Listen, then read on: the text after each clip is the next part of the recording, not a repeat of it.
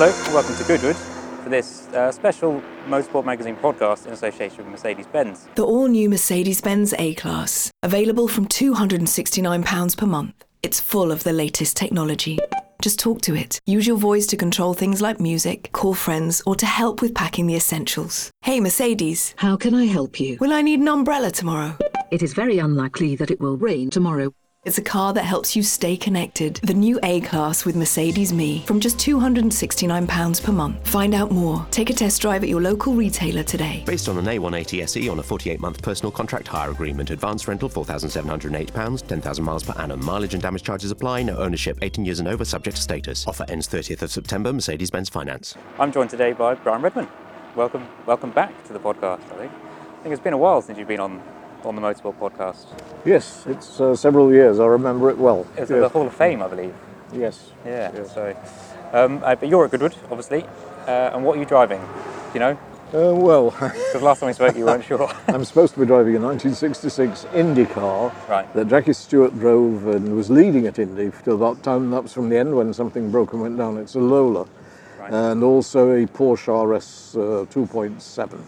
So it's very nice, but I can't find it. So Um, there, there are a lot of Porsches here as well, aren't there? there are hundreds of yeah, Porsches it's here. wood for the trees, I think. Yes, so. yes. Did you ever drive the 2.7 in period? I don't think it's. No, did. no. I mean, really, the first time I ever drove a Porsche of any kind was after I'd signed a contract with them in 1968, at the end of '68, and I was invited to go to Stuttgart and choose whatever I would like.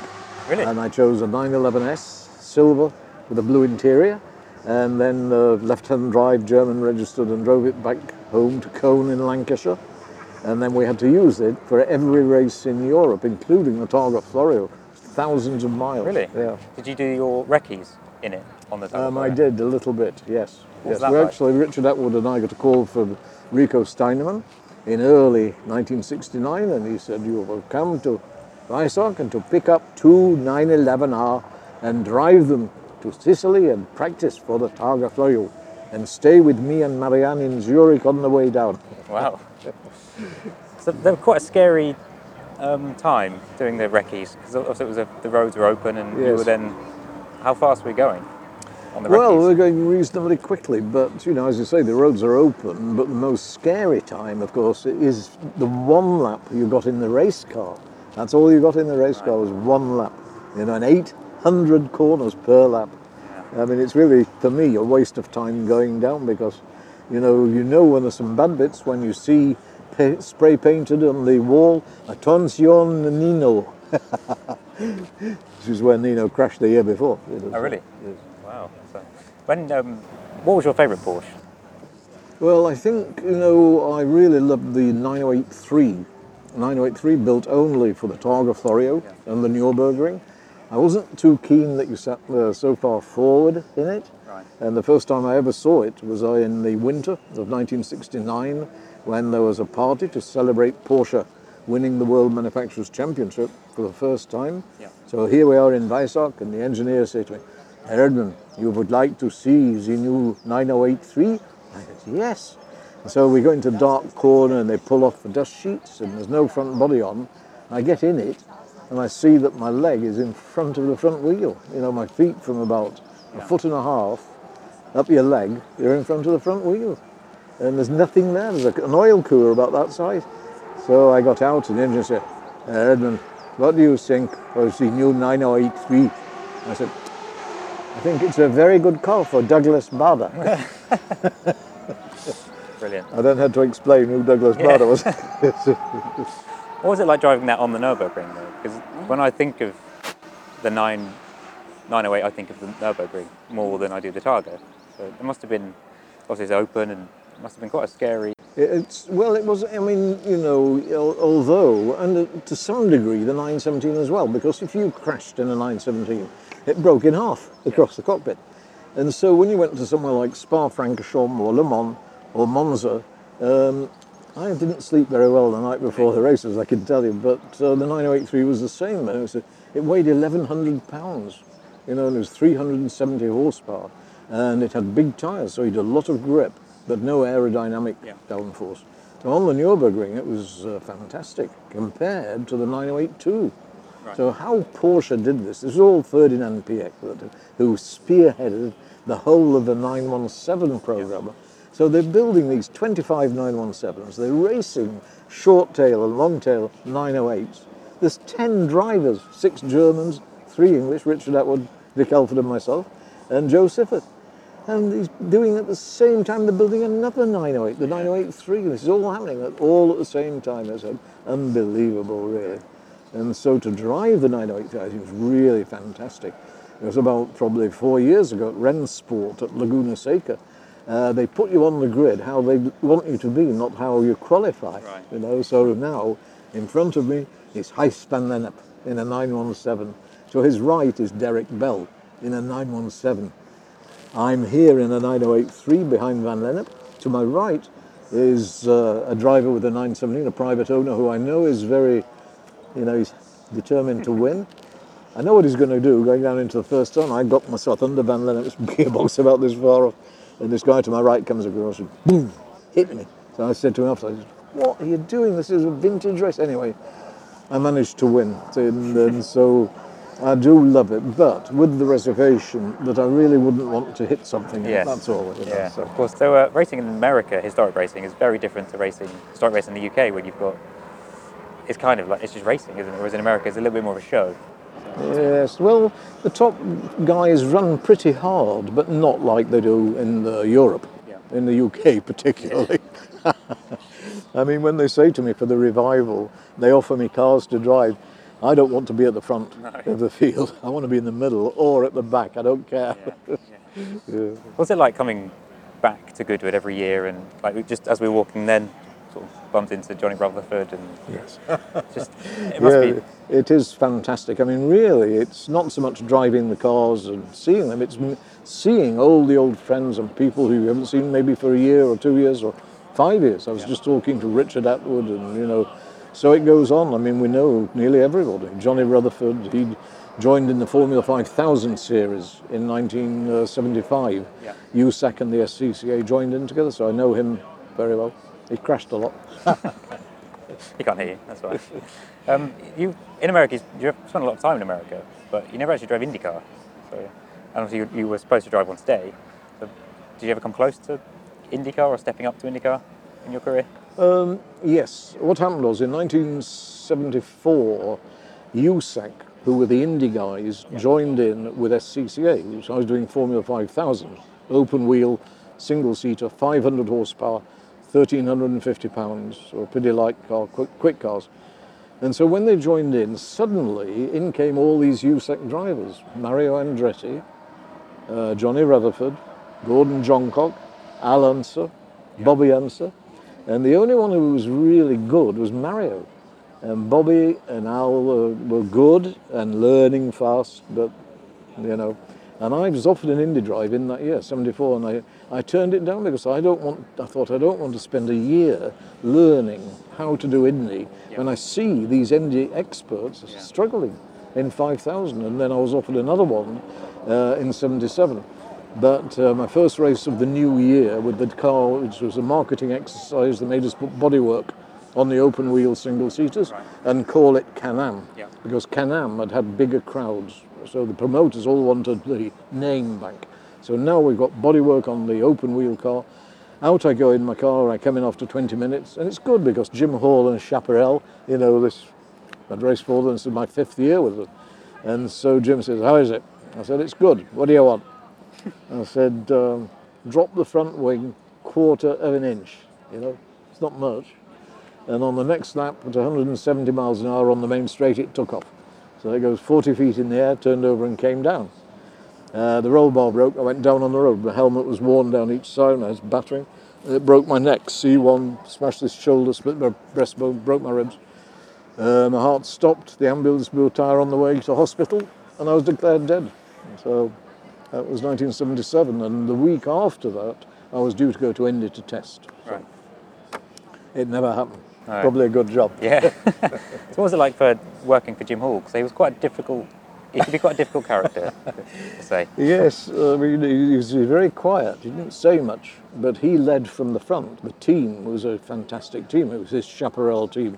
Franz Weiss, who built the engines, And you know, the main reason that, that I beat Mario for two years to the championship was I had better reliability. And so at a time when the 5 litre Chevy engine gave 500 horsepower but not terribly reliable, that in my case I had one engine failure in four years. And that was in practice. Yeah. You know, so that's one of the reasons that that I won the championship. so it was a great team, and uh, Jim only ever said two negative things to me in the four years. At Mid Ohio in 1975, I came in after qualifying. How is it? I said it's good. He said, Brian, I sure as hell don't understand why this car is slower than Mario's. I won the race. and then at Pocono Raceway in 70, again in 75, after I lost 500 RPM in top gear from Friday to Saturday. And I said to Jim, we've lost 500 RPM. He said, boy, I sure hate to change a motor the night before the race, but we'll change it. They changed it. I won the race. I rang him a week later. And I knew it had been back on the dyno, you know. And he says, uh, I said, how's that motor, Jim? There's a long silence. He said, Brian, he said, I sure wish you guys wouldn't give us bad information. I said, what? He said, that motor was 10 horsepower up when we put it back on the dyno. it was the wind. Oh. Yeah, it was the wind that had caused us to lose 500 hours. So otherwise, we had a great relationship. And at the end of the, I think the fourth year, when when we won the championship again, he said, Brian, he said, I've never had a driver who can drag a dead car across the line like you can. Brilliant. That came largely from my, you know, long distance Yeah. experiences and also being a bit easier on the car, a bit easier on the gearbox, you know, that sort of thing. Because a lot, some people have said um, he would sometimes um, maybe take credit where he maybe he shouldn't have done. Did you ever experience any of that? So John Barnard.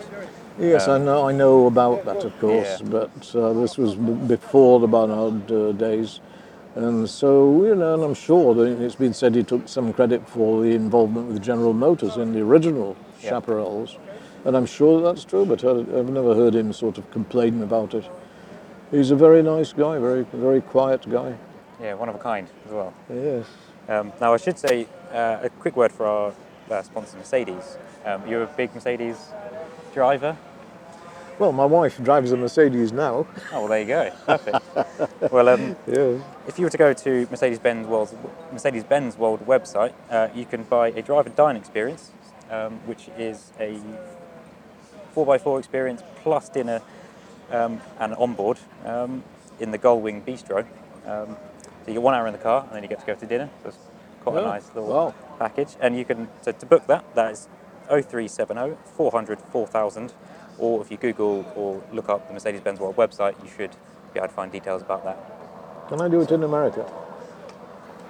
If there's Mercedes-Benz World America, I'm sure they can. Or if not, there's a there's a business venture. Pitch that to Mercedes. Yes. yes, yes. So, um, also being here at uh, Goodwood, there's a big martini display. But on the way down, you were saying that you you obviously you only drove a Gulf, John Wyer. You never had got the chance to drive a martini. But there's quite a good story behind how when John Wyer found out about martini. Well, of course, uh, when John Wyer became the official Porsche factory team in 1970, Yep.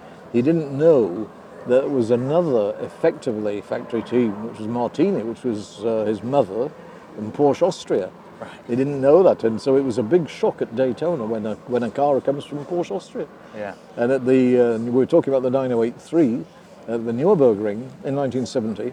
Um, we'd had a slow pit stop. The engine was slow to fire up, but anyway, I'd got going and I was fourth, and I'd caught um, Kurt Ahrens, who was co-driving with Vic Elford, and they went on to win.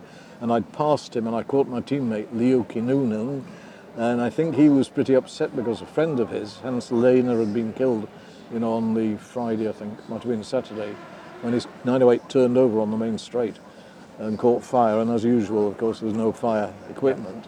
And so uh, I got into the lead. But when I handed the car back to Joe for the last session, it was again very slow to start. And soon after that, the engine seized. So in 1998, uh, they said the factory sent five cars from the museum that were going to go to Monterey in August for the big vintage event. They sent them to Sebring. And Bob Carlson from Porsche Cars North America said, "Can you go to Sebring and test the cars and write a report, you know, for Road and Track?" And I did this. And the mechanic who'd been working on those cars in 69 and 70 was Klaus Bischoff. And he's now the museum leader. He's the head Right. of the museum. So I drive the 9083. And I whistle around and I come back and I said, Klaus, I said, you know, you remember in 1970, I know that Vic and uh, Kurt won the race for Porsche Austria. I said, but we should really have won, you know, but we had a problem with the oil. He says, yeah, Brian, he says, in Porsche Salzburg, we know about this problem. We have bigger oil tanks. so whether that was true or not, actually, I think it was. So it was a fantastic car. But we went on you know, to win the Targa Florio. But the, the end of 1970, I made a foolish retirement. I'd been offered a job in Johannesburg, and I went. And I came back after four months. I didn't understand the apartheid.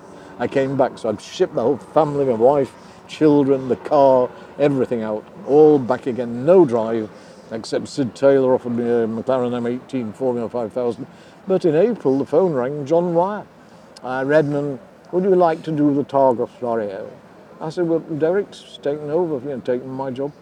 Uh, Derek's never done the Targa, and you know, you managed to win it last year. So I said, oh, okay, so off I go, thinking it's Yeah. a really big chance to get back into the big time. So Siffert crashes the car the night before the race. The mechanics work all night on it, they repair it, and on the morning, race morning, Wyer says, Redman, I think we, you should start the race. Well, I never started, Siffert always started. I said, what for? He said, I don't want Siffert and Rodriguez knocking each other off. they were always banging away. Yeah. At uh, Spa, which is that famous shot at Eau Rouge where they were hitting like this, when uh, Seppi came in after that practice, and he said, "That effing little Mexicans trying to kill me. so anyway, I started, and right from the start, the handling wasn't normal. Right. And so I got 22 miles round the 44 mile circuit, turned for a corner that was pretty straightforward, and the steering broke. And I hit a kilometre, stone kilometre post right in the fuel tank, and it exploded. And how I got out, I'm not too sure. Uh, you know, I hit the safety belt, held my breath, shut my eyes, and I was on fire from head to foot, soaked in fuel, and I just jumped and landed on the road. And uh, spectators came and they were waving. It was 45 minutes Wow. before I got any medical attention. And that night, nobody knew where I was. And Pedro Rodriguez and Richard Attwood came and found me in this covel of a place in uh, Termini Imerese, which was a village off to the side of the Targa field. And they took me back to the hotel where there was a German doctor with Porsche who gave me pain-killing injections. And the next day, Gulf and uh, Porsche rented a jet out of Geneva and they, they flew me uh, back to Manchester. Wow. Yeah, wow. That was, it was kind of a strange time at Porsche then, when you had everyone was going in the same direction, but they were, no one was really teammates, but they sort of across the teams on wire and Well, it was funny in many ways because, because with six German drivers, they always say because Siffert and I were winning all the races. They said, Siffert and Redman have the best car. well, at the Nürburgring, we had a new Flounder, and Siffert crashed it, so we didn't have a car. And Vic Elford crashed his as well. And we borrowed Porsche Salzburg's car, the Martin. So, and that's the one that we won with. so, so that shut them up. there's a lot of work that uh, John Wyer did that Porsche then basically copied, wasn't it? So he was Yes, a lot of his stuff, yes. I mean, if you looked at the results from 1970, um, you would see that, you know, the. I can't say this because I don't want to upset Martini, but I mean, the Porsche Salzburg only won when we broke down, Yeah. which is effectively what happened. So it was a great team. John Horsman, superb engineer, Ermanno Cuoghi, the famous mechanic, Peter Davis, great, great team, great team. and Seppi was the best.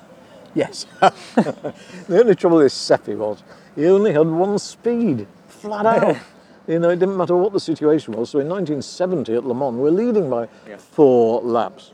And John Horsman says he thinks it was five. But anyway, four laps. Now, Jacky Ickx catches Seppi driving the factory Ferrari 512. They have a big battle going on, you know, although he's four laps behind. And uh, Jackie had an accident, a corner worker was killed, and uh, Seppi missed. He came out of the chicane by the pits, and uh, there were three slower cars ahead like this, all having their own battle. and he goes right across to the right and squeezes between the car there and the, and the pits. And right in front of the Porsche pit a gear. we all heard it go. Those engines, you know, they, you, with no rev limiters, it was a poor, difficult synchromesh gearbox, which made the car slower, but it helped the development of Porsche gearboxes, of course. And so that was a considerable uh, disappointment. Yeah, and obviously you- you then gave Richard up with the win, so I must appreciate. Yes, he only started thanks, 14th or something. Yeah, yeah, it was very that terrible conditions as well that year. yes, miserable conditions. Yes, when when uh, Mike Hailwood in the third car crashed into that Alfa Romeo that was broken down, he got back to the pits, and Wyer said to him, "Hailwood, don't call us. We'll call you." Wow. Uh, And then of course he was back in the Mirage a few years later, so it must, it must have worked out in the end. for yes, him. yes, yes. So, so, yeah, Yeah. So brilliant. Um, I think you're a busy man today, so I think we better let you join the Porsche parade. I think. Is it? yes, I'm supposed to be. there. I'm sure it's running late. Yes. Yeah. Yes. so- Good. but thank you so much for joining us. I know it's been Thank you. very brief, but it's good to see you as always. Thank you very much. Um, and we'll be back um, soon, I guess. I'm not sure who we've got lined up, but um, we'll be back soon. So Brian, Okay. enjoy, enjoy your day. Thank you. Thanks a lot. The all new Mercedes Benz A Class, available from £269 per month. It's full of the latest technology. Just talk to it. Use your voice to control things like music, call friends, or to help with packing the essentials. Hey, Mercedes, How can I help you? will I need an umbrella tomorrow? It is very unlikely that it will rain tomorrow. It's a car that helps you stay connected. The new A Class with Mercedes Me from just £269 per month. Find out more. Take a test drive at your local retailer today. Based on an A180 SE on a 48 month personal contract hire agreement. Advance rental £4,708, 10,000 miles per annum. Mileage and damage charges apply. No ownership, 18 years and over, subject to status. Offer ends 30th of September, Mercedes Benz Finance.